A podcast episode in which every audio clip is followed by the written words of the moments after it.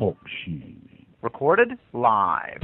Scuba Obsessed is a weekly podcast. We talk about all things scuba diving, from cool new gear, places to dive, and scuba news.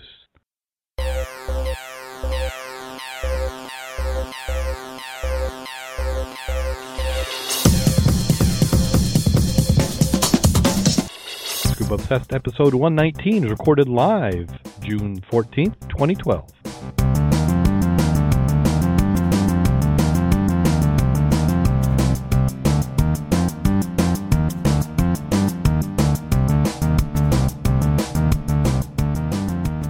Welcome back to Scuba Obsessed. I'm Darren Jilson, and here's some of the articles we're going to have tonight. We have some treasures found, Rapture the Deep, Dive and Find No Devil, and also we have quite a plethora of cool scuba gear, along with the video of the week. But before we get into that, I'd like to welcome my co-host for this week.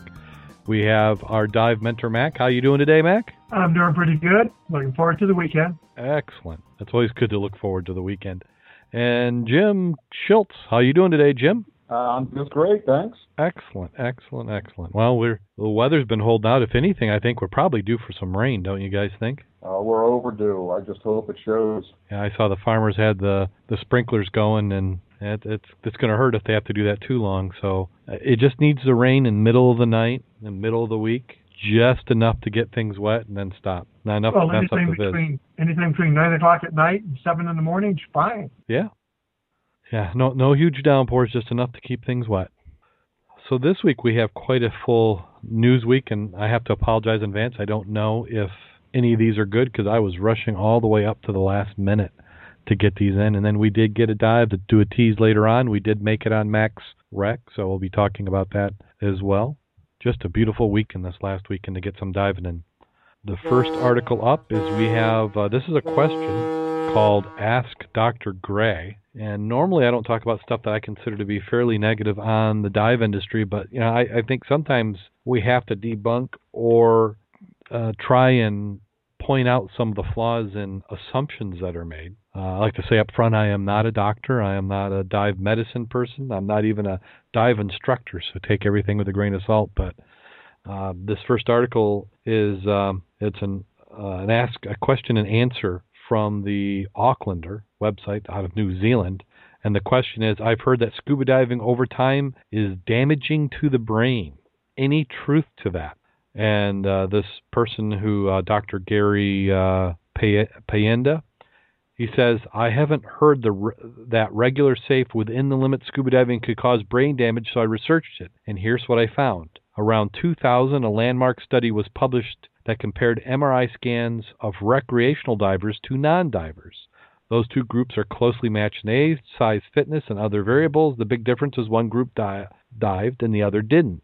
The divers unfortunately had five times more brain lesions than non divers. The story made headlines in scuba diving that scuba diving was unsafe. A few years later, another study compared professional divers to non divers. Instead of looking at brain damage on MRI, the study used neuropsychiatric tests, memory, attention, calculation skills were tested and no significant differences were found. Scuba diving was safe again after all. Critics argue that such tests are not sensitive enough to pick up mild damage. Supporters countered that if brain lesions were so minor that it produced no symptoms, it was insignificant. The most recent important study came a few years ago. A large number of healthy professional divers were given MRI scans.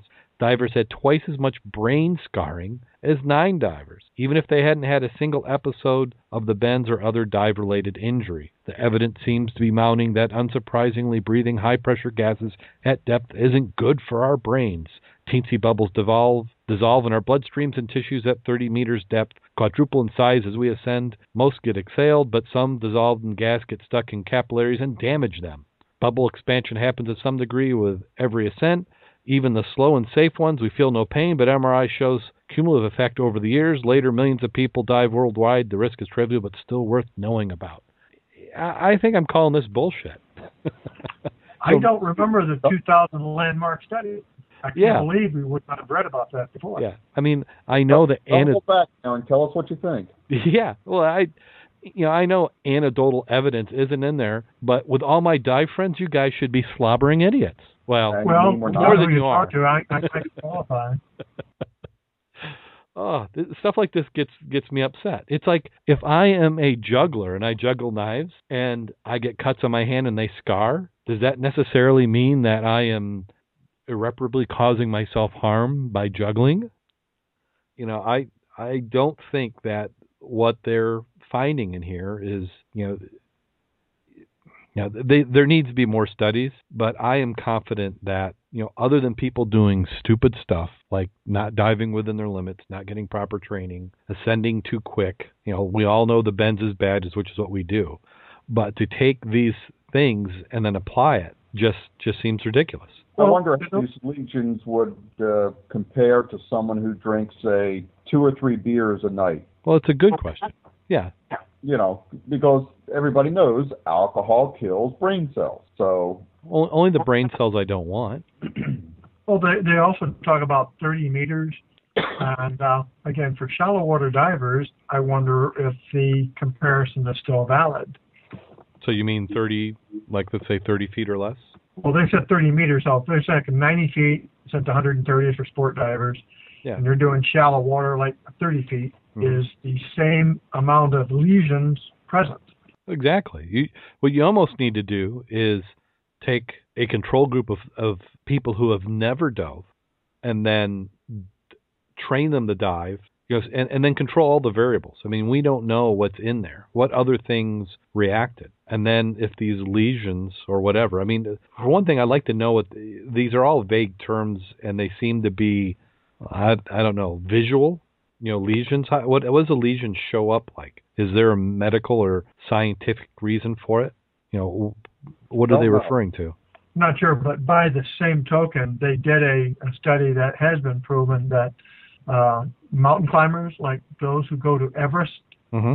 and have a lack of oxygen or reduced partial pressure, it's really muddied up their brains, and they have tremendous amounts of lesions in their in their brain areas. Mm-hmm. And there's to some of the guys who've been doing it a lot, it has become debilitating to some extent, but by the same token, what about the Sherpas, the you know, the guys who, who live there and carry it, have not done the test on those guys. Well, exactly. I, I always that's why I love the uh, us us rich Westerners go go out there, and we have the Sherpas run all our gear up for us. Yeah, you know, we we just we we we like to have studies to make headlines and to really not prove anything. I still don't know if I should be drinking coffee or not, if I should be drinking alcohol, how many hours of sleep I should get, whether I should salt my food or whether I should eat an egg. I just know that if I have a pet rat and I feed him two pounds of sugar, he's probably going to die. so I don't feed my rat two pounds of sugar. Well, uh, those rat lovers are going to thank you then. Well, I don't feed my dog chocolate either. So I'm taking my girl. It's just, it's, the chocolate's not for the dog anywhere. It's for me. not, I'm not sharing anyway. oh, okay. Well, that, that, that, there's one to get to get us going. But you know, so uh, because uh, how how many dives do you think you have lifetime, Mac? Uh, thousands. Thousands. Yeah, I'm in trouble. All joking aside, I don't consider that you have been addle-brained because of diving. Well, I think the high altitude stuff counteracts the pressure. Oh. so, so for every dive, you got to do a skydive. Yeah, that might be it. You know, you do a high altitude something and starve it a little bit, and that balances it out. that chat room saying sounds like your brain is good to go. And, and speaking of things that I consider to be uh, high risk, uh, we have Danae Buckingham, who, uh, if you remember, was on the show a few weeks ago.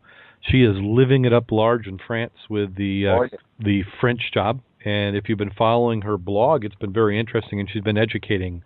So if you want to know what freediving is, make sure you go out there and check it out. Uh, she actually today she tried to get a hold of me.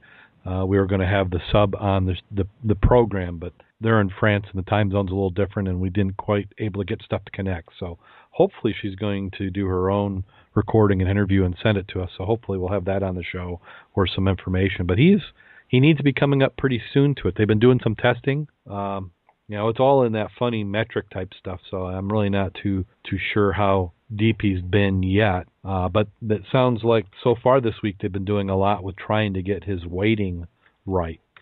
So let's see if we can get that one. So yeah, he's been doing test dives. Uh, let's see how feet. He's he was using 110 kilos of negative buoyancy in the form of lead weights attached to his harness. Uh, 212 pounds. Yep. Oh, 2.2 kilo, or pounds per kilo. Yeah. Yep. And then he, 703 feet. Wow. yeah, and he's been doing that, and then he he says that downward force is countered by 40 kilos of positive buoyancy in the form of a large buoy. I wonder what his brain MRI shows. exactly. Uh, yeah. So uh, he he's got a unique technique. So hopefully they'll talk a little bit more about it. But uh, he doesn't take a big gulp of air before going down. He actually goes down with mostly empty lungs. So that's some of that. So hopefully we'll have a little bit more information. You can follow uh, the blog. Uh, but they've been adjusting weight. He did 110 kilos.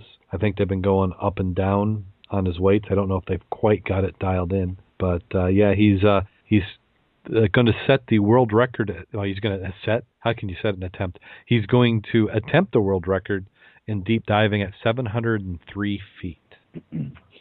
You ever, you ever done any free diving, Mac? Not like that. Maybe 30 feet, and that's it. I, I think as a kid I used to do some, but it was like you know 15, 18 feet. You know, maybe in a pool where I could see bottom up to 20. You know, these Michigan lakes you can, you can't see anything in the in the bottom where I where I grew up swimming. But uh, that's that's pretty extreme. Okay, so I, I do know this is what Dina. Is that how she says her name? Is Dina? D- Danae? Danae. Yeah. That's a extremely nice picture there. Yes, yeah. She uh, was enjoying herself out on the beach, sporting her French job towel, among other things. Yeah, looks a bit provocative, but very attractive. Yeah, I missed that one. Where's that one at? I was say she needs to do a video blog.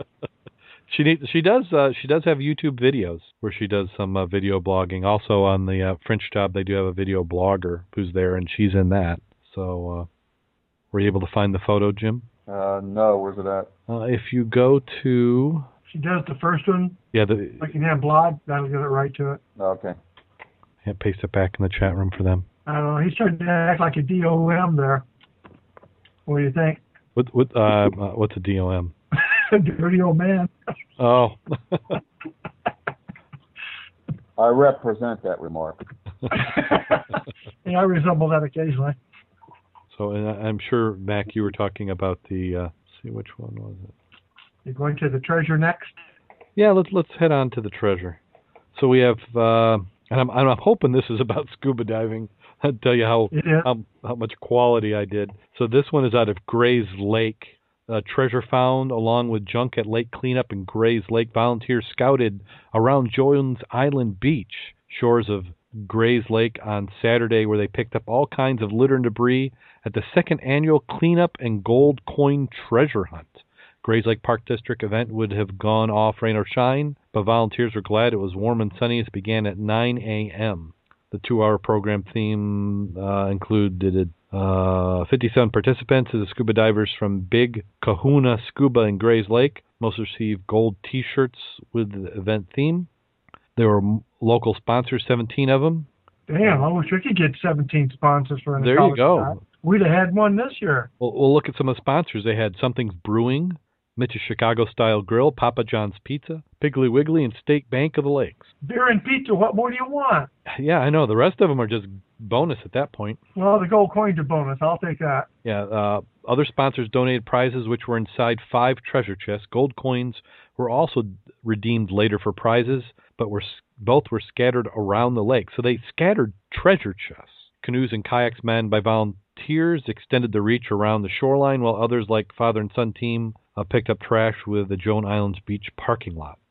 Uh, so, one, like an example, some of the prizes they had a gold coin that you could trade in for a new fishing pole. Um other prizes included free scuba and kayak lessons. I'm hoping if you're underwater, you've already been certified. Maybe that's for the people in the shallows.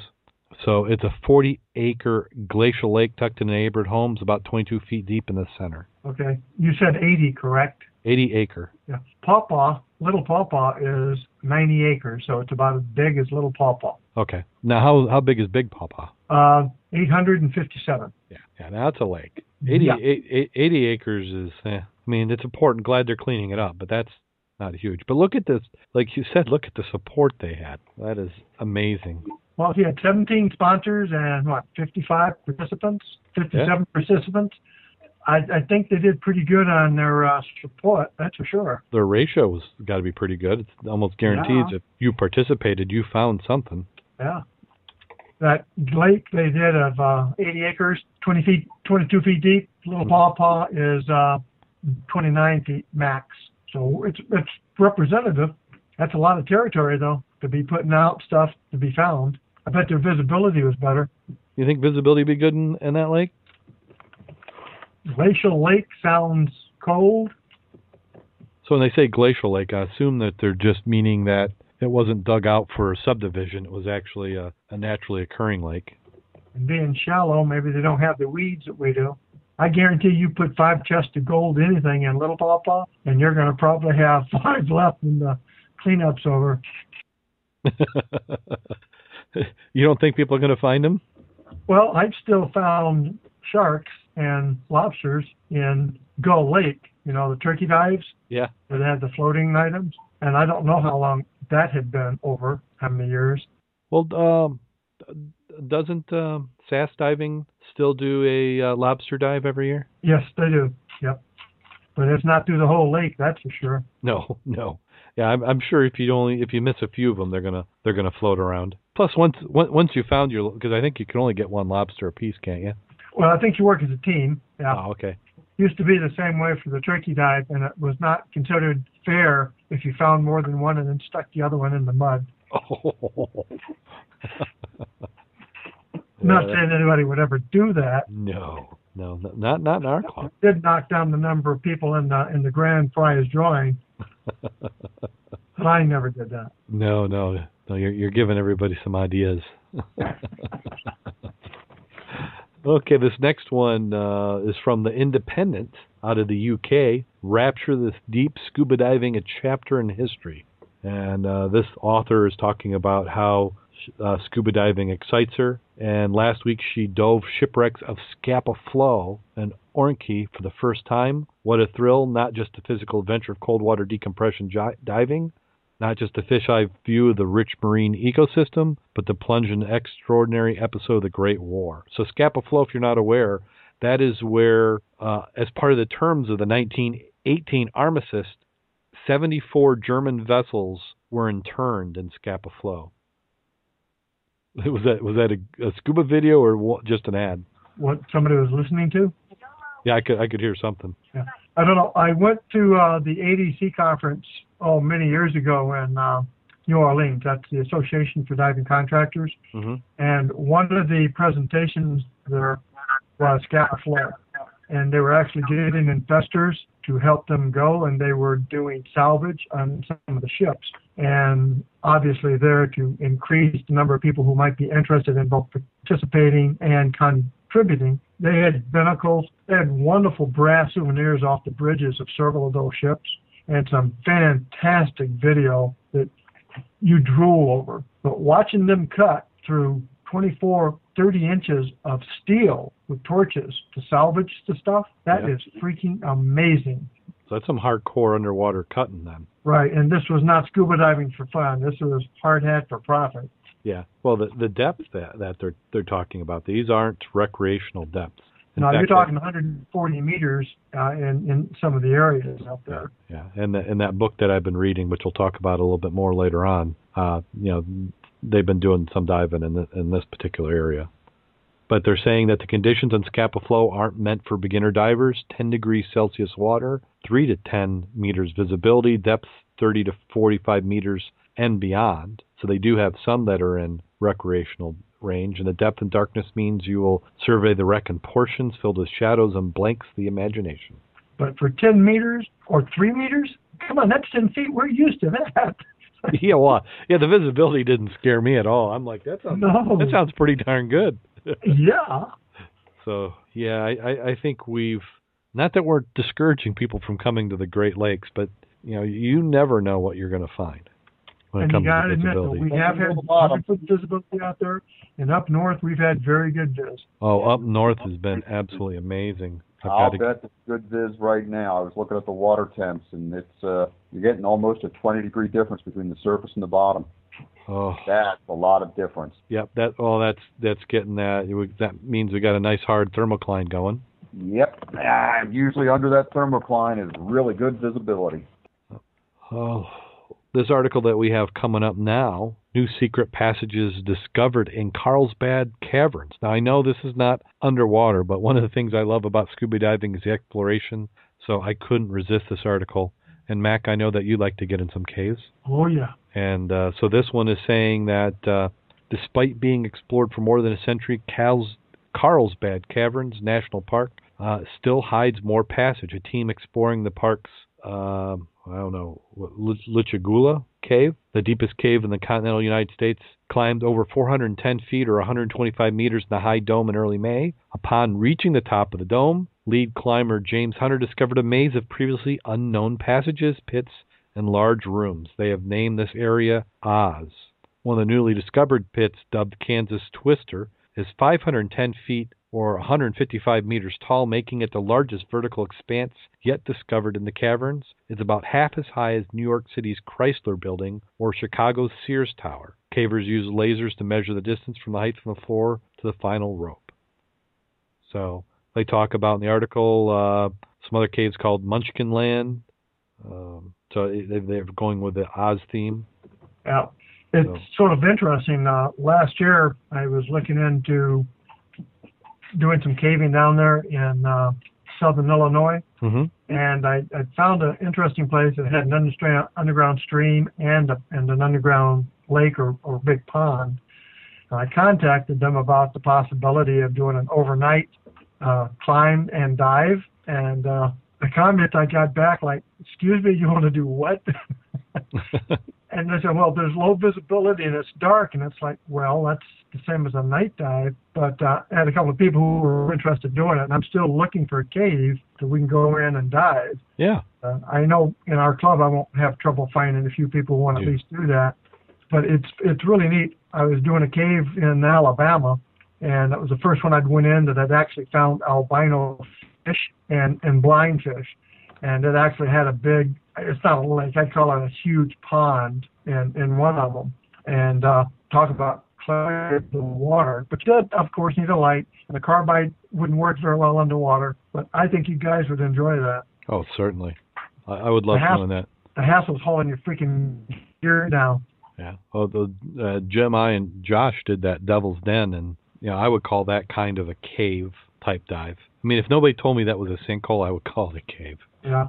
Next up is one from Bring the on the Sherpas. what's that? Bring on the Sherpas. The Sherpas. yeah, exactly.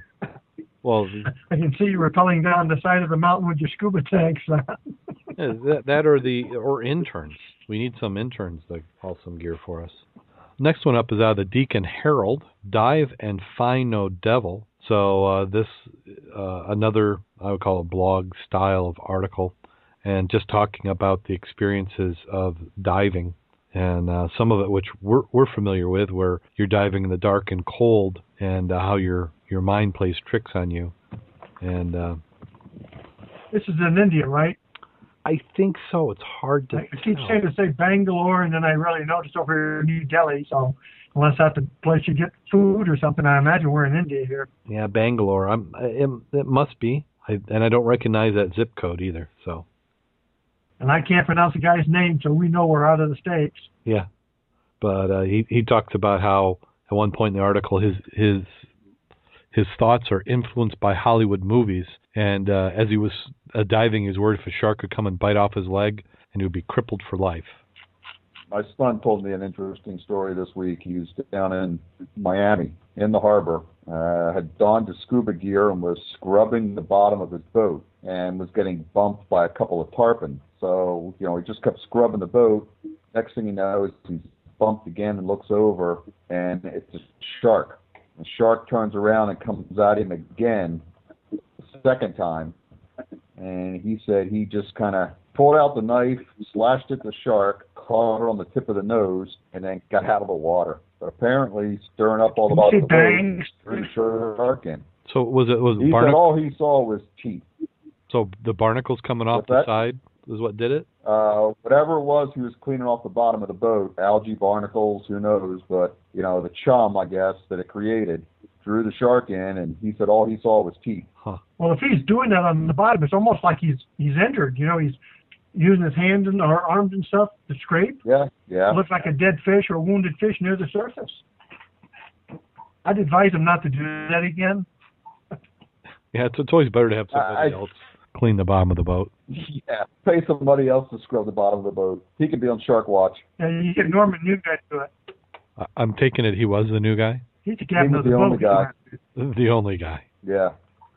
Okay, this article on artificial reefs is from the Island Sandpaper, and uh, what they're talking about is they there um, has been some talk of uh, sinking another wreck, and uh, there's been a, getting a discussion on you know the pros and cons of these artificial reefs, and I'm, I I think he's for it. According he says, according to a study done in 2009 by the University of Florida, uh, folks spend more than 60 million in the county, and that's county each year, averaging with an average of 1,350 people using the reef every single day. Artificial reefs are starting to appear off Lee County shores in the 1950s, originally domain of groups of fishermen and rogue adrenaline junkies going after the then new sport of scuba.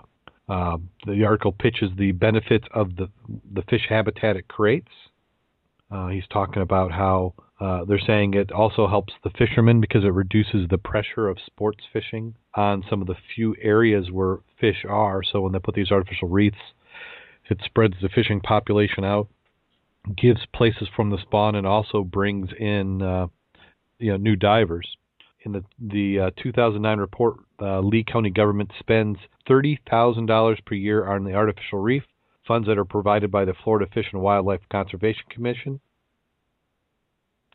Um, so 60 million in related revenue, and they only have to spend thirty thousand dollars a year in maintaining it.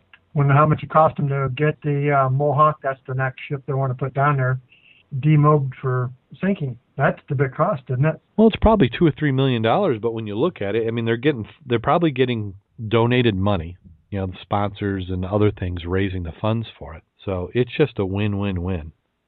We need to get up- some, we need to get Coming some the initial amount first. yeah we, we but we need to get something like this in Michigan. We had something in our neighborhood in 60 to 90 feet, and that would definitely make money for the locals. Yes, Yeah. it would. Well, but- but just look at this. I mean, we I don't think people realize. You know, we we're at the beginning of the art uh, the show today. We're talking about how how bad the visibility can be in Lake Michigan. There are days where we have awesome visibility. You know, we've had we've uh, on Max Rec we've had well over a hundred feet sometimes. You know, we this year I've seen most of the dives I've had this year. I would put in the good category of 25 or more feet of visibility. And and I I don't know. I, I just think it's it's getting better as we pollute the rivers a little bit less. It just seems to be translating in the big lake of being clear. And the quagga mussels. Those muscles are pumping. They're cleaning it up. So, but an excellent article just reinforces my belief that we need to get a wreck sunk in the in uh, in Lake Michigan. And then celebrities in the scuba news, we have Pierce Brosnan, and then somebody else. Who is this? Emma Thompson. Emma Thompson, isn't she the one from uh, uh, Harry Potter? Is that the same one? I don't really know. I will check. Your phone. If you all day. the great book of knowledge. But uh, so what what they're doing is uh, Pierce Brosnan and Emma Thompson are have scenes in their new movie called Love Punch. Uh, they have photos in this article showing them putting on uh, wetsuits as they filmed underwater in the south of France. Every time I punch that on, I seem to get audio about 25 seconds later. Yeah, they, they've what we're starting to see now in websites to make them even more irritating is that they have autoplay TV because what they're trying to do is they're trying to pump up their uh, their viewing minutes to, to show their advertisers how great they're doing. So something you haven't decided you want to watch just starts to autoplay. So I just auto turn it off. Exactly. You got to track it down. What I what I like to do sometimes when I'm I'm going through news articles is I'll get seven or eight tabs going with all the news, let them completely load, and then get to it. And every once in a while, one will go nuts, and it's because of those auto playing ads. But uh, Okay, Emma Thompson is in Men in Black 3, waiting release, hmm Harry Potter and the Deathly Hallows, yep. uh, Nanny McPhee returns, Pirate Radio. Now, that was a good movie. Stranger Than Fiction. Okay. So yep, that's I think that's who I I, I thought it was, but it's hard to tell. I'm not sure, but well, some some of these photos are hilarious that they've got in here. Starting to get a little long in the tooth, isn't he? Pierce Brosnan, Yeah. yeah, he's getting a little bit up there. I think they waited too long to make him James Bond. I think they he should have done that one about five or six years earlier. Yeah. Because I always thought he would would been in uh, the Sean Connery league if they had got him in at the right time. Because it wasn't he used to have that uh, TV show, uh, wasn't it Remington Steele? Yeah. Yeah. Okay, enough of celebrities. Um, remember we did the posting on the uh, Brownie Marine Group. Yes, we did. Well, they've in the meantime, since we've talked to about them last, they've actually opened their first retail store. So this is a press release, but I thought it was about time they covered again. It'd be interesting to see if this takes off. They said the grand opening uh, took place May 30th, and uh, so that would have happened a couple weeks ago. So if you're in the area, and this is down in Florida, uh, Boca Raton, so it's their concept store. Uh, I'd like to know about Fort it. Lauderdale too? Pardon me? Are they, aren't they in Fort Lauderdale also? Uh, were they in? I think they may be in Fort Laud- Lauderdale. They had their Um, office. this just said um, Marine Group is, an owned, a wholly owned subsidiary, Trebor Industries, Brownies, Third Lung, based in Fort Lauderdale. yeah, I think they're based in Fort Lauderdale, but they're a manufacturer. okay. manufacturer. And so what they did is they bought uh, a dive retailer, and then I think they've kind of remodeled it. Okay. And uh, well, so I think what they're trying to do is get this. And I'm not speaking for them, and I know that they're traded, so I, I have no interest in in uh, this company or make any money on stocks from them. But what I think that they're trying to do is get this concept, prove it, and then roll it out. So I don't know if they're thinking of doing franchises or if they're uh, going to have uh, company-owned stores. Uh, but when I look at their revenue, they're very light on the revenue side of the business. Um, plus, they do the hookah rigs, at what they do as a manufacturer. So I think what they're trying to do is control the outlet. You know, if you make your own dive equipment and you can control the customer experience, you can sell more gear that you also manufacture. So uh, I call this an experiment. It'll be interesting to see if it works for them. I mean, did you read that part about Tank Valet, where Brownie staff meets customers curbside with a portable nitrox and air fill manifold powered by patented computer to do it right there at curbside? Yeah, the, what they do, if you look at the concept, and I don't think I've got a link to it, I'll try and find one and show it in the show notes. But uh, the idea is that there's this parking lot, and you pull right up, open your car, and then they have the whip and fill station right there, and they they fill the tanks. I don't know if they fill them in the back of the car, what their process is, but yeah, you don't have to go anywhere for it. And then uh, they've got a store. They're doing the stand-up kayaking. Uh, they've got uh, right there. They've got a dive tank. So I like the idea of it. I, I think it makes sense. It's just whether it's viable. And what they're maintaining is that they're doing engineering uh, that takes some of the risk and cost out of this type of dive operation. So it's a concept. I look forward to it. I mean, I'd love to go to a dive shop that had all those things. Well, another one we looked at was that a structure that had the in-house pools and stuff. Remember? Yeah. Is this part of that? Yeah, this is the same one. Okay. I know if you're going to dive a kayak or have a kayak out there and had a place you could actually get in it and get wet, that would be a selling point.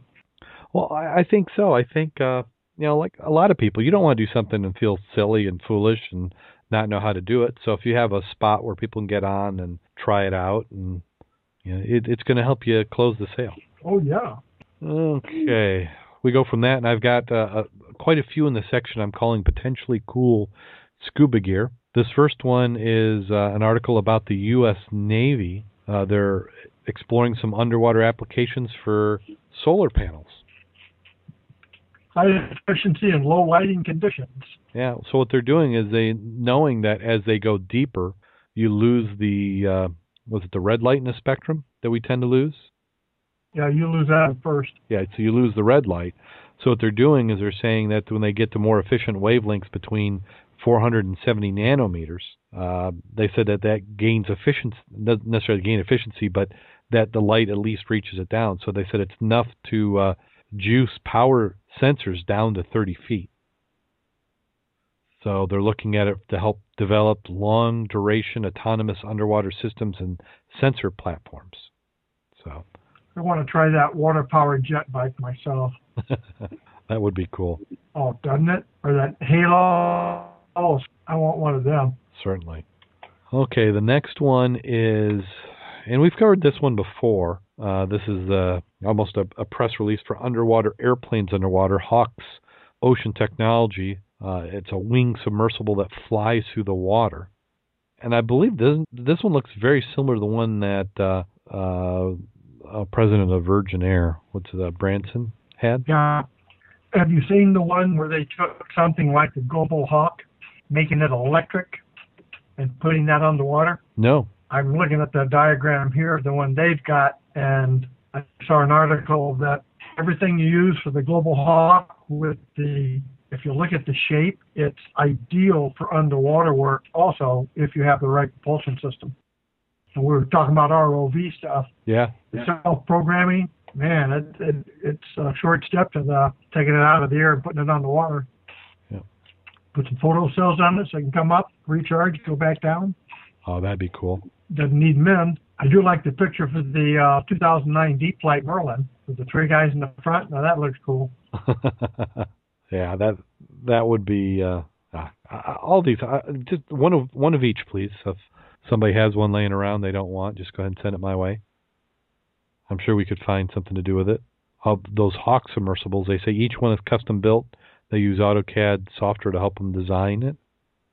I think the Super Falcon is what seven knots. That's fast enough. A little quicker than I can swim. Swim. Yeah. And then the next one up is Robo Jelly. Well, again, this is another one we had in the past. They said uh, this is an unmanned underwater vehicle that uses water for fuel. So they're just uh, looks like they're advancing the design a little bit farther than when we covered it probably about a month, month and a half ago. Is that like the dynamic hydro drive? It could be. Of course, it, it, it, I think it makes it a little bit more enjoyable when you get a uh, grant for five million dollars. Wouldn't you think? It would help. It is cool though. It is. So there's also a video there if you want to take a look at that. We'll get these in the show notes, which should be up. Oh, I'm going to guess sometime Saturday. Again, I was hoping to have them have them ready so when I post the show this night tonight that it would be there, but uh, I don't know. I don't think so. Okay, I think that about does it for the news. Now uh, we talked about the Open ROV project, and that will also be in there. But they're advancing that a little bit farther. I got an email today from the the founders of it, and it's a, it's a form letter, so don't think that they personally sent me an email. It says we are sending you this email because you signed it to be notified when the Open ROV kits become available. We want to give you an update on where that is going. We're planning on launching a Kickstarter project next week to distribute the Open ROV kits. As soon as we hammer out a few of the last minute details, we'll have the project lined up. We'll send you another email to let you know when the Kickstarter project is live. It says uh, we spent the last few days doing open doing ocean testing at the ROV at NASA's Aquarius Reef Base as part of NASA's NEEMO 16 Michigan. It was a great opportunity, some of the full ocean testing, and we wanted to try. Uh, there's an update on the Open ROV blog, and we should have more photos and videos to share soon. Thank you so much for your interest. We've been overwhelmed by the amazing support in the past few weeks. Excited to welcome all of you to the adventure. Most importantly, we're excited that you have had to have you as a co-developer of Open ROV. We strongly feel that the world needs a low-cost, open-source ROV, and believe that together we can create just a tool. And that is David and Eric, the uh, two founders of that program. I'm wondering how much it's going to be. I noticed that going through their parts list that they've had up there for a little bit over a year, they were showing about six hundred dollars for parts. What so, kind of depth?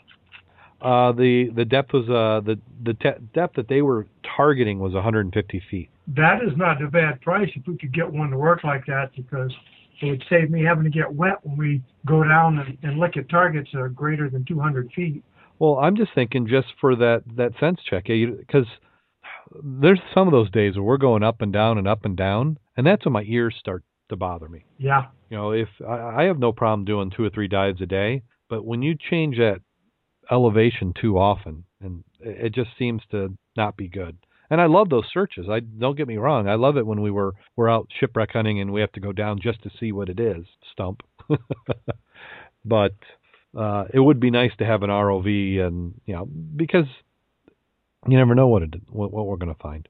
Gives us a little bit more time. It's another tool in the arsenal. So I'm I'm thinking that, uh, uh, and and plus it's designed to be do, DIY. You know, between all the members we got in the club, we got plenty of people who have different skills who can make some stuff. So uh, I I recommend going to the website at uh, openrov.com. Uh, they're they're right. The um, probably the last few months I've been working on propulsion, uh, how, how they make the motors, and they're building all them themselves. So and we can do stuff. Uh, either we go and purchase the parts and just assemble it, or we can fabricate. You know, we have enough members who have fabrication skills, or we, I, th- I think we can do it. Plus, what I'm looking forward to is is building one and then improving it. So, and then I'd also love to get this to where. And Mac, were you on when we when we talked about this last time? Which thing? The open ROV. Yes. Okay. Yeah. Because another thing I'd like to do is I I think that if this works out, it'd be a good program to get into schools and encourage the, the each of the schools to put together a team that every year would build one of these. Way of generating interest in scuba diving and underwater. So that does it for potentially cool scuba gear. Next up is the video of the week. Whoa, whoa, whoa! Did we miss something? Underwater nightclub? No, that's the video of the week. Oh, it's, I was looking at the pictures. well, they got photos, but really what this is is a advertisement. But I was just trying to figure out how they drank those beers without the long straws, because there's a whole bunch of them without the straws. don't mess up my fantasy with reality.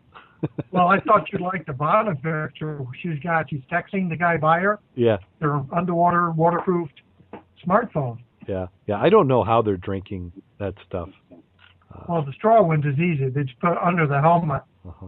I think the other ones just must be for display, huh? Yes, At least you're keeping your drink cool down there. you'd think so, or warm, based on what the models in this are wearing. Okay, probably warm. but definitely cool bar. I, Jim to say, what pic- pictures? I, I think I think what we need to do is we need to this needs to be the scuba obsessed dive bar right here. See, I haven't I haven't watched the video. Do I dare hit the play button? I haven't disconnected yet. I know this is exciting uh, radio, but I'm actually watching the video. I hadn't actually watched the video yet. This is like a silent movie on audio, huh? Yeah, yeah. I, don't. I don't know. Maybe I'm just so enamored by it. I I don't even know what to say. I would describe it, but it's it's just better if you go and and watch it. I'll embarrass myself if I describe too much. Well, at least if you're underwater and you drool, you can't tell. Hopefully. Yeah. But uh, an interesting, an interesting idea. Uh, I love. I especially love the uh, spear gun dartboard. Yeah. Okay, I think we just pretty much slaughtered the uh, scuba in the news for this week. Is that Scuba Book Underwater Gladiator? Is that a plug for them, or is that the book you're reading? That's the book I'm reading. I mean, you could call it a plug, but uh, I, I've been enjoying the book. I'm uh, right now. I'm at three quarters. I've kind of thought I'd be done by now, but uh, too much work, not enough reading. Uh, but it's it's actually getting better as it goes along. Maybe what he's doing doesn't annoy me quite as much. He, he he seems to be getting a little bit more sane. But if you are into deep diving, that's where it's getting in the book. Where in the beginning it was him more being extreme on air. Now he's getting into some more deep diving concepts. And what I find interesting is the history of dive software and dive tables in the recreational uh, trimix. I'm not talking Navy tables. I'm talking stuff where uh, he's he's got a couple places where he had some really deep dives, and he figured that his his deco obligation on traditional tables would have been five or six hours. So, like anything where it's too good to be true, uh, so these uh, dive computer software logarithms were coming out, and he was following them because because it reduced his time. And it seems like every time he followed one of them, he got the bend. so he, I'm still waiting for the point when he finally gets smart and goes, you know what, these guys are idiots. And uh, I think all this is written after the fact, so you can sense the sarcasm in the book, but uh, it is actually pretty good. He also talks about diving in Asia and uh, Philippines, and just some of the stories he tells about that. You're going, oh my gosh. So, but uh, enjoying the book. It's uh, definitely a good read. And before we get into last week's dives, I'd like to uh, thank people who have been giving us reviews. If you haven't given us a review, please go out and do so. You can do it either on TalkShoe. They have a spot where they can give us reviews, and you can follow the podcast, the audio, and get notifications when we have one scheduled. Also, the five star iTunes reviews are very much appreciated. We had one. Uh, it says, These guys are great from Scuba Jack. He says, Hey guys, I love your podcast. You guys need to come back to South Carolina for some warm weather diving. And I like to say I uh, I've got a trip booked for uh, South Carolina, so I'm going to get back there in October. So yep, we're going to be down there, or at least I'm going to be down there. I'll be there with uh, Rich Sinowick of Divers Inc. and uh, Dave Tunneman, who we need to do a shout out and a congratulations to him. He just passed his uh, diving instructor certification over the weekend, so he is now officially a dive instructor, a PADI dive instructor. So. So he's he's gone to the dark side. He's now a pro and he has to work for a living. Does that mean we have to pay for his signature every time we get it? One on the dive log, he's going to charge us. Yeah. Maybe we just need to get it, get him to sign once. We'll we'll make a rubber stamp. But uh, congratulations, Dave. Uh, you know, you, you definitely worked hard, and we had no doubt. I know he was nervous before it. You know, anything you can't completely control, you always have doubts. But he, uh, from what I understand, he did an excellent job, and he's now a, a scuba instructor. So if you're in the Ohio area, make sure you look him up. Uh, I'll have to put some links in the show notes so you can find Dave. He's usually in the chat room tonight, but he's AOL. So I'm, I'm if he's not scuba diving, he's in trouble. Okay, in addition to the reviews that we love so much, make sure you go to the Scuba Obsessed fan map and place a pin in there. Uh, that keeps growing every week. Keep adding more divers so you get to see who else is scuba obsessed. Those are our very best fans. We love all the fans. Even if you can't make the chat room, we love that you're listening. Drop us a line if you want to talk to us. You can drop us a line at the show at scubaobsessed.com. Uh, but before we delay too long, let's go ahead and talk about last week's dive, the best part of the show. And uh, so let's let's see when was it? Did we get was it last Friday? Friday, Friday what? afternoon. Friday afternoon. So some of those those are even the best when when you skip out of work. It was it was my birthday. I skipped out of work, got out in the dive boat, and we headed out to Max Rec. So what was the weather like, Jim? Well, we had uh, temperatures in the what about in mid 80s and 60 degrees on the surface and about 52, I believe, on the bottom. And uh, visibility wasn't that good. It was only about 20 to 25 feet. But uh, first dive of the season on Max Rec, the buoy is up. Excellent, excellent. So the three of us were on the boat. Uh, Jim was going to go down first. Uh, he wanted to get some video, so he, he got his helmet cam on and, and went down. And Mac and I were going to follow shortly thereafter, but when we saw his bubbles head off in a direction where we didn't think the wreck was, uh, we decided we we couldn't go down because we wanted to debrief to find out what the heck it was he was finding. So we spent the next 30 minutes in anticipation in discovering what it was that he saw, and it was he he he would go way out to I would say towards the shore one time, and then he would go past the boat and had a little bit to where we thought the wreck was, at least from the surface on the buoy uh, and then came back. Uh, Mac, was there anything else that he did that was that was odd? He blew a lot of bubbles. Yeah, there was one spot where the bubbles got really small, and it seemed like every time we went over, and we we still haven't figured out what those were. But uh, what what were you doing, Jim? That was different. That you were off the wreck.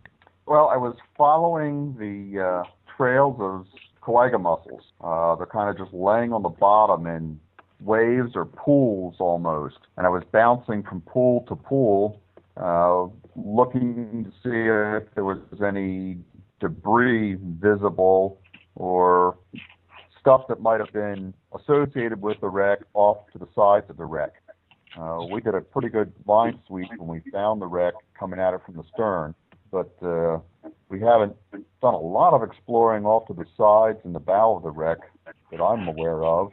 I know some people have taken short jaunts off and checked for some stuff. But uh, I was just trying to videotape as much as I could around the wreck and come back up, which leads us to another story. What was was there something about the video camera? Yeah, we, we had a little problem with assembling the housing for our video camera. Uh, I bought a GoPro and it came with multiple backs on it, and I got the uh, extended back for the um, screen that you can put on the back of it.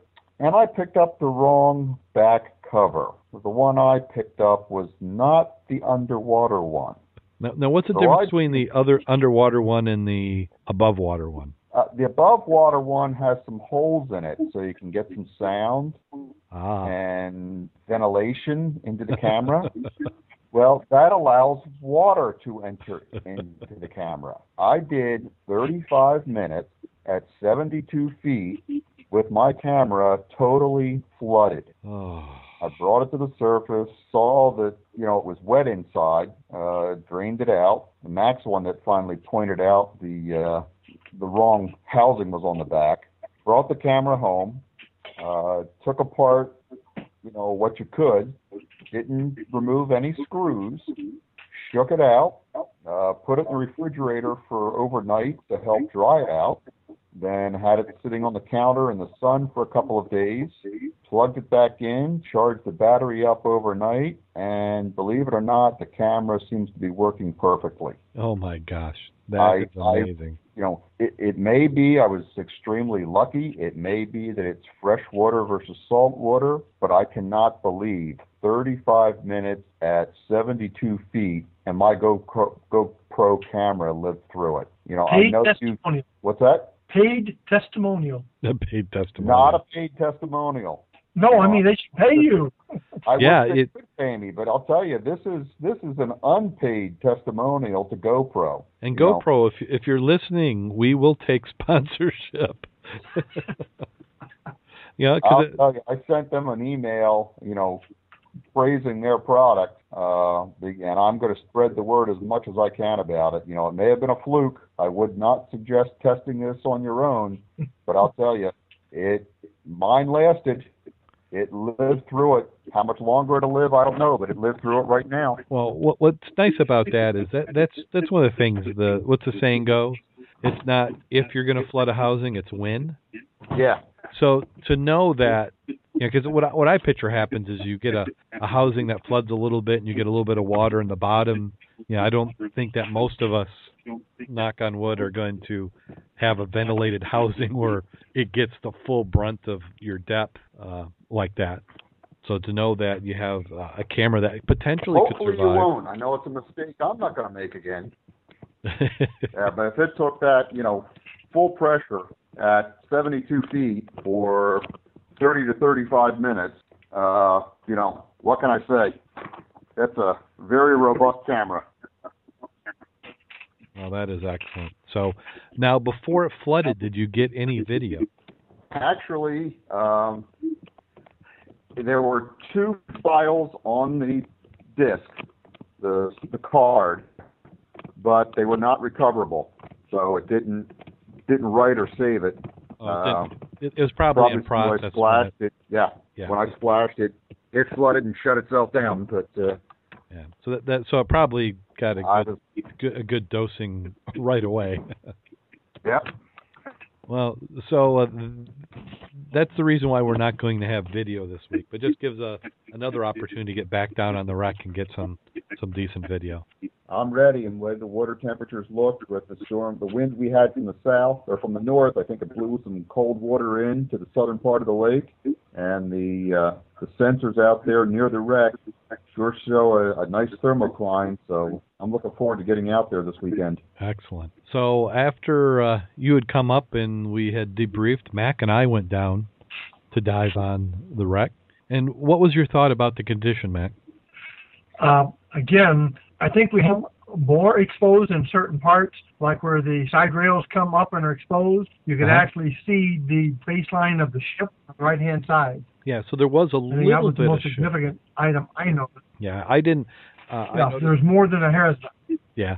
Now, this, there were some spots that were a little bit more exposed last year, uh, such as the windlass and the anchor, and those seem to have uh, uh, Been covered up. a little covered up, but it wasn't as much as I had feared. I had kind of wondered if it was kind of like a you know like a drifting snow in a blizzard. It didn't seem like we had a lot of s- of sand or silt built up. Right, and I only saw one dead eye. I didn't see the others.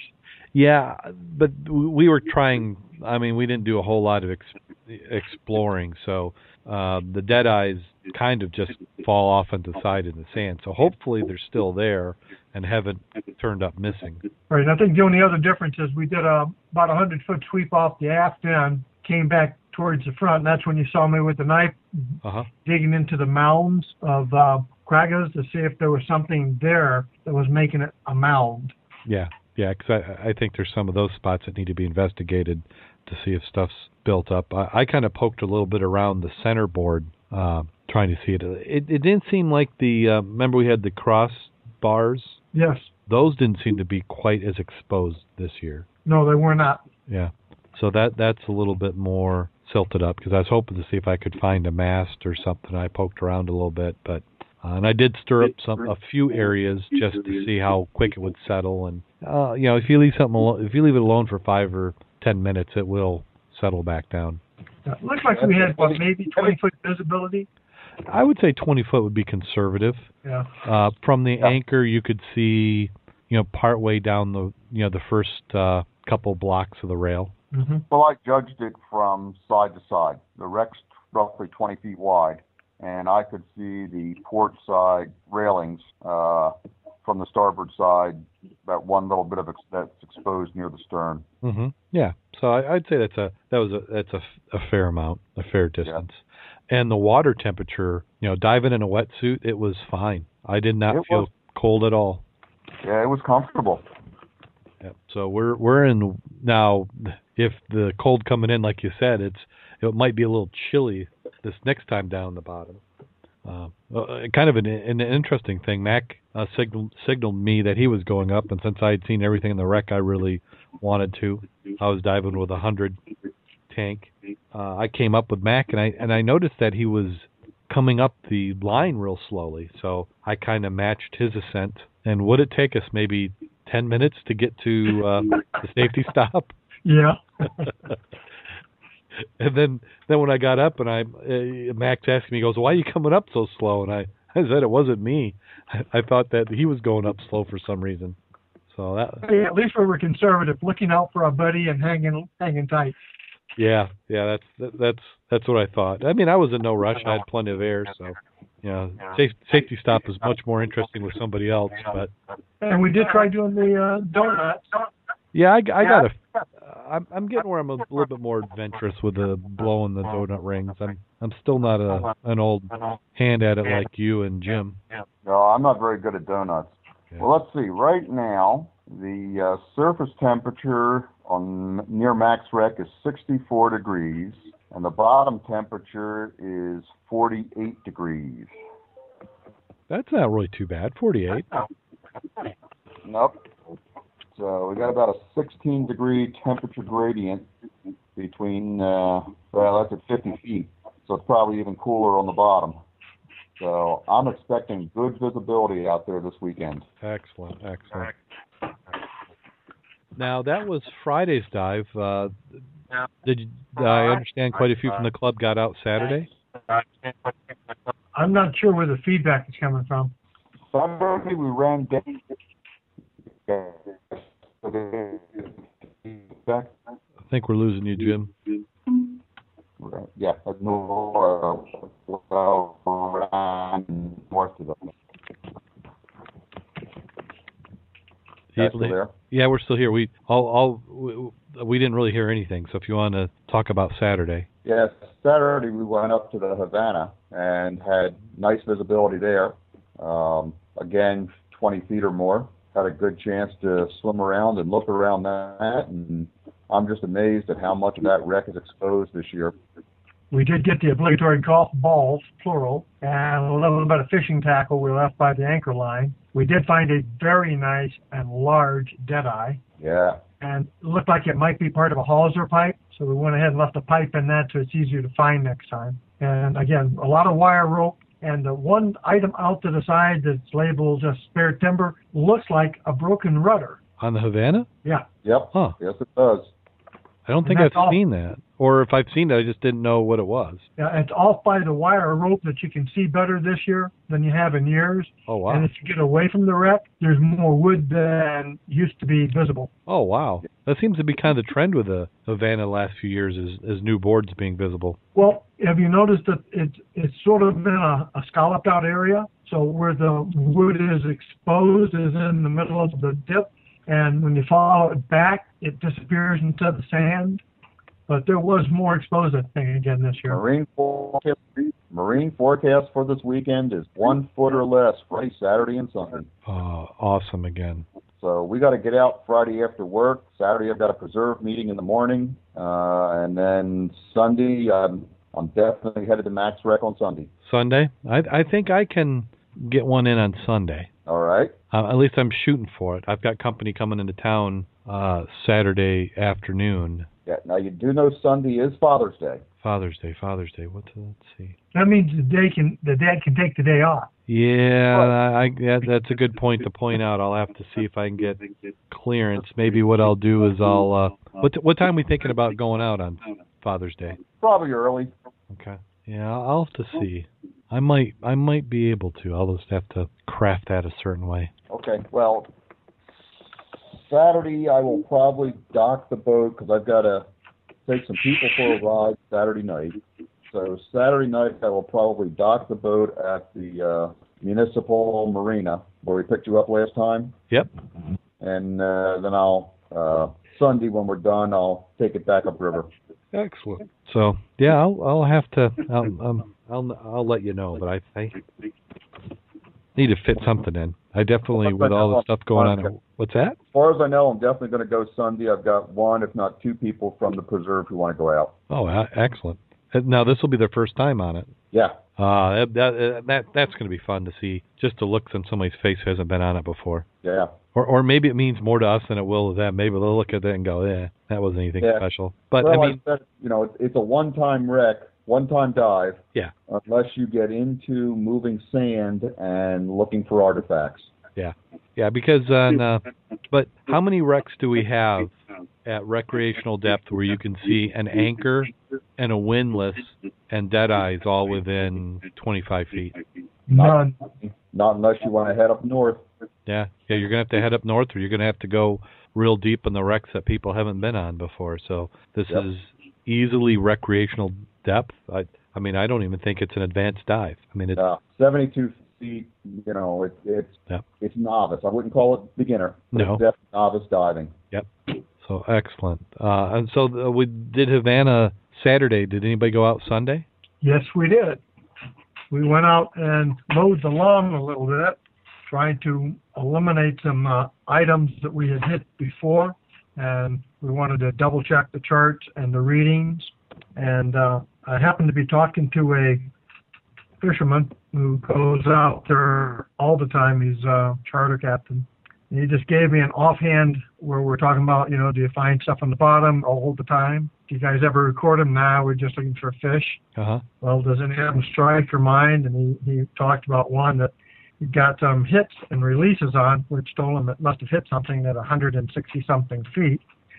So we just gave me a general direction and a depth, and we said, what the hell? We went out looking for the airplane. So we were already in 80 foot, so we went out to 200 and some odd feet, and uh, we're just chugging along. and um, when you get a target that goes through the dead zone on both sides, it usually tells you that something rather large is down there. Hmm. That's why we need an ROV now. Or a Bob, Or a what? Bob Sweeney. Oh, I You didn't know if a you meant hit that out or there, after we were talking about something else.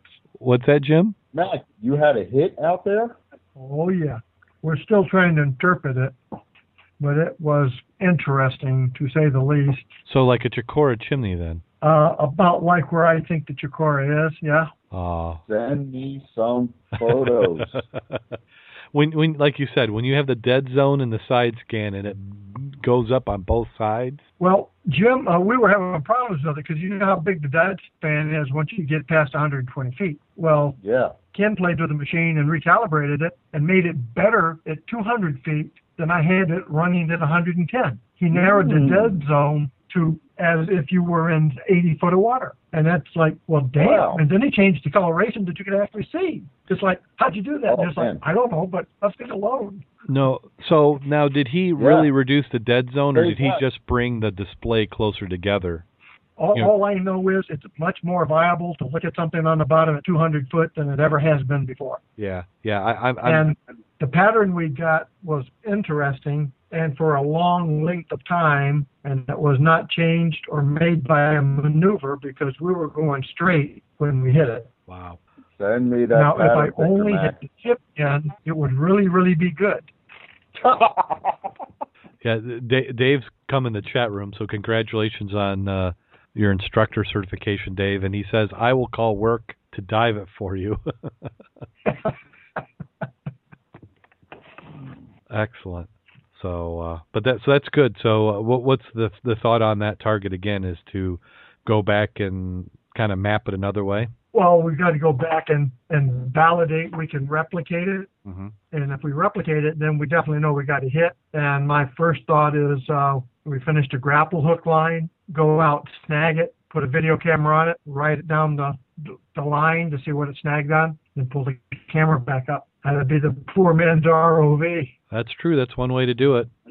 Uh, yeah, retrieve my yeah, retrieve the video. That's what the ROV stands for. yeah. Now that was in what 210 feet. You said Uh, it's over 200 feet. Yeah. 200 feet. And let me tell you, the visibility, oh my God. If you stuck your head in the water, I bet you, yeah, I bet you could see 80 feet straight down. What when you were out there? Yes. Well, I know what you mean Awesome. Because on Sunday, even though I wasn't actually diving, uh, I took the family out, and uh, Jim Kleeman, his wife, and one of his sons, who wasn't working, uh, we went out in their boat. And we saw you go out when we came. Yeah, that's right. You you were just coming in. I didn't see you on the boat. I saw Ken. That's that's how good my perception is sometimes. So, but we went out and uh, we anchored in shallow water, and it was. I mean, because normally even with great viz, you get close to the beaches of the shore. You know, anything that you can stand up in and uh, breathe. You don't have the best visibility, but there was no waves, and it was like glass, easy. So I don't. I, I believe it. I mean, you could if if you could have written words on your toenails and and read them through the water. Did those kids actually get out there and swim? I saw some of the pictures. I'd have froze my ass off. No, you that no. I was swimming. No wetsuit. The water temperature was pool. I'm going to say 61 to 65 there by the shore.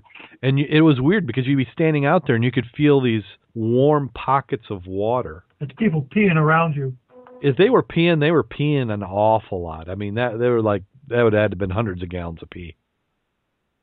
But it was warm. It was beautiful. I got a little bit of sun, just on the edge of sunburn, even with sunscreen. But an amazing day. One of those nice decompression family days out there in the water. So Sunday was absolutely amazing. Yeah, we were worried. I'd let you know. We heard about your kid was sick or something. Oh yeah, yeah. Those those who don't know, I haven't really posted a lot on it, but uh, I was supposed to go diving this weekend, and uh, I, I had it all reserved. My wife and kids are going to go to a bunny show, uh, along with you know, as if horses aren't enough, they also show bunnies. So they're on their way to Lansing to the to a bunny show, and right around Decatur, my wife heard a noise in the back seat, and uh, my 11 year old son was having a seizure. We have no idea what it was, but she called 911. The seizure lasted about 10 minutes. Uh, he went to the emergency room by ambulance, and we got to experience the fun of a hospital trauma room. I drove up and uh, met him, and you know they did tests and gave him a, at least a clean bill of health to go home. He went to the doctor on Monday. We don't know anything more, and he's been referred to a neurologist. So, but he's cleared to play sports, so he played. He's played baseball this week. But uh, yeah, you know, and as a diver, you know, the the worst thing about it is is we don't know what it is. But then as a diver, for him to have seizures, and he wants to be a scuba diver, you know, he, that's something he's not going to be able to do at least for a while until we figure out what this is. So you know, I'm still going to let him play in the pool with some scuba gear just so he gets used to it. But you know any any lessons are going to have to be put on hold. Well, I'm glad to hear he's at the house and you're just in the discovery period now. Yeah, yeah. I mean, you know, of course, you know, his my wife, his mom, is uh, you know, being extremely protective. So, you know, I, I'm I'm I'm trying to encourage her calmly to have some balance because. Uh, kind of my my thought on this, and I'm, again, I'm not a doctor, but you know, we don't know what triggered it. We don't know if it'll ever happen again. You know, being at puberty age, your body's doing a lot of crazy things. So, you know, just kind of have to go out. And, you know, she was kind of like going to put him as a bubble boy, I think, if I had let her. And she, you know, so I think he need, they need to find out what the trigger is, if any, if they can. So, you know, live life. At least, at least we, you know, hopefully it's nothing, you know, that gets worse or that's crippling or hopefully it never happens again. So, but uh, I think we're a little bit more prepared if it does, and you know we've got medication to stop it if it goes beyond a certain amount of time, and we'll just see how it goes. So thank thanks for everybody who, for the well wishes, and uh, he, he's doing he's doing good. Good. Okay. Well, I couldn't think of a scuba joke for you, and I can't share it with anybody else, but I did send you a sort of scuba related bad video the, picture. the, the, the, you scuba can have for your pleasure. the, the, the scuba related bad video. Maybe well, bad water related picture. Now, if we could share it, it would be funny, but since we can't, I thought I'd share it with you. okay. And then people ask, what the hell are you looking at? You checking your email now? yeah, I'm I'm I'm opening the email. Oh my Yeah, goodness. send it to Jim. I didn't send it to Jim yet. Okay, here, let me forward it to you, Jim. We'll have to just share this. I'll take a look and you know maybe you can share it on the uh, after call. Yeah, I I think if you this maybe this will be a bonus if you're come in at I, I don't know, can you call this a bonus? I mean, I can accurately describe it. I'm not sure if I want to. no, I don't think you want to try. oh my goodness. Well, it sounds like I'm missing the fun. Give me a minute to get there. You, you know, I I think I burned my corneas. Mac, did you guys send it to me yet? Or Yeah, I forwarded it. okay, I think I post it on Skype. Yeah, when when when when well, in the after show. Oh gosh, I'm just looking through to make sure I'm not one of these guys. So now, did, did, is this what happens when you lose a bet? I have no clue. Uh, It'd have to be one hell of a bet. So yeah, I, in, in the after show, I, I think Jim Schultz and I we can, uh, you know, we, we can put together a few theories. Scoop it. I The think Dave, that- Dave, Dave in the chat room wants it on Scoop it. I they would change the rating of the Scoop it. oh gosh, I apologize. I mean, this is like this is like amazing radio right now. so yeah, if you want to see it, you're going to have to come on Skype with us, and and we'll share it. I don't know. I I I I don't know if I'm up to the joke anymore. I'm. I think I need a nap Did Jim get it? or a shot. Jim, Uh, did you get I'm it? yet? trying to open it. Did Jim ever find it? Okay, he's trying to open it. Should we do a drum roll? I know. Yeah. I'll drag myself away from Danae's log and see what I can see. I would say this is in contrast to her blog. Oh yeah. It is water related. And it is a bag. Why is my computer being so slow? it's a suspense. You're just trying to drag it out. Yeah. Either that or you've got a really good filter on and it knows it's something that should not be seen. well, we could do the joke while we're waiting for that to load for him. All I've got is a gray screen. Let me resend it to you. Oh, here it is. I, I got the image at the bottom. I'm going to try it that way. Yeah, what I, I have to do is the attachment. Yeah, I, I just downloaded it as an attachment. So in the meantime, if you want to head over onto the Facebook page, we're slowly getting more fans. We appreciate it. Let your friends know. And also, don't listen to the Scuba podcast alone. You don't dive alone. Don't listen alone. Grab a dive buddy. Have, tell them to listen to Scuba Obsessed. Also, make sure you check out uh, Rich Sinowick's Divers Sync podcast. He had another excellent one this week. Uh, you can follow us on Twitter at uh, Scuba Obsessed. On Facebook, we're facebook.com forward slash Scuba Obsessed. We're also on Google Plus. I, I haven't. Is did Jim Black out yet? Did he say he finally got it or not? Uh, uh, I got it. Let's just say there's a new meaning to the word "fong." uh, so uh, Are you gonna run out and get one of those outfits? I don't know, Mac. Maybe he's already got one. Okie dokie. No, the, Jim, you just need, you know, since you're a boat captain, you just need some epaulaps on the on the shoulders. That's it. that Well, would finish not- off. You know, I, I'm just a skipper. I'm not a captain. Oh, skipper. okay, well, I, I think we've we've dragged this on long enough. So, uh, again, if you want to see that, the only way you're going to see it is if you come into the chat room uh, or into uh, Skype after the podcast, and uh, we'll gladly share it. And we take no responsibility for any actions that happen from that. You know, I actually think you could post this. Yeah, we could. That's an incentive. I, mean, I would post this and just leave it as the joke of the week. That is a joke of the week. Yep, it's that bad. Okay. Uh, maybe, maybe, so you have to check out the.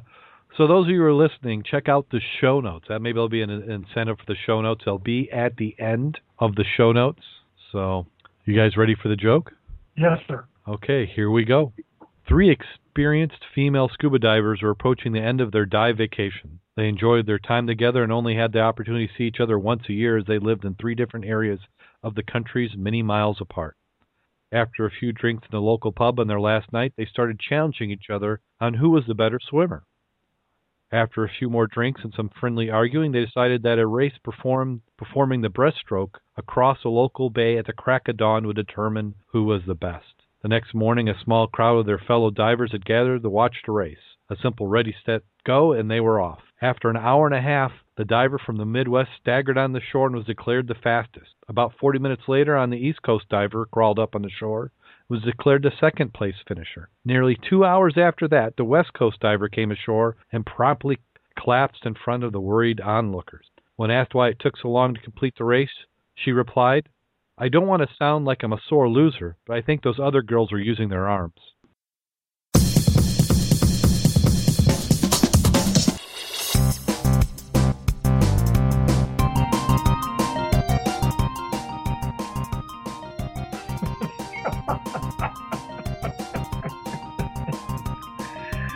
Okay.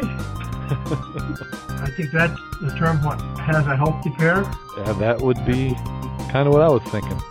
So, so on that note, until next week, go out there and get wet. And stay safe. And remember, we sure tried hard, but no GoPros were harmed in the making of tonight's show.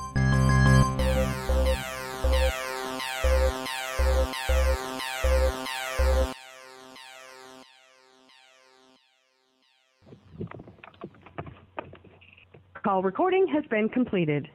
So, uh, so Don, uh, Don, Dave, and John. So how big is this boat that you were getting hits on, Mac? Say again. That, how big do you think this boat is that you were Well, getting hits on? It, it's hard to tell. We were doing a scan at about four and a half mile an hour, and it's if the scan is in the indication, it's well over a hundred feet. Yeah. That would be awesome. that, that would be. We're just we just throw that one out whenever we talk about it. Who knows? I mean, there it could be anything.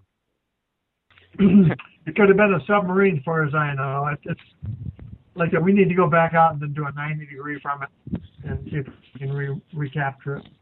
Detectives out and uh, oh my God, where's the eye bleach?